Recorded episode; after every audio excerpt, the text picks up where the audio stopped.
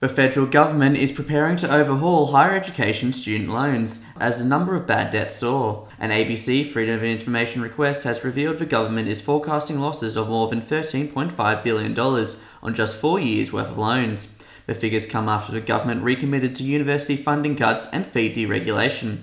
The amount never to be repaid on help issued in, in 2018-2019 financial year is expected to exceed $4.4 billion, a budget hit nearly four times higher than expected from loans issued last financial year. Universities Australia is open to changes around help loans so long as the scheme remains fundamentally intact.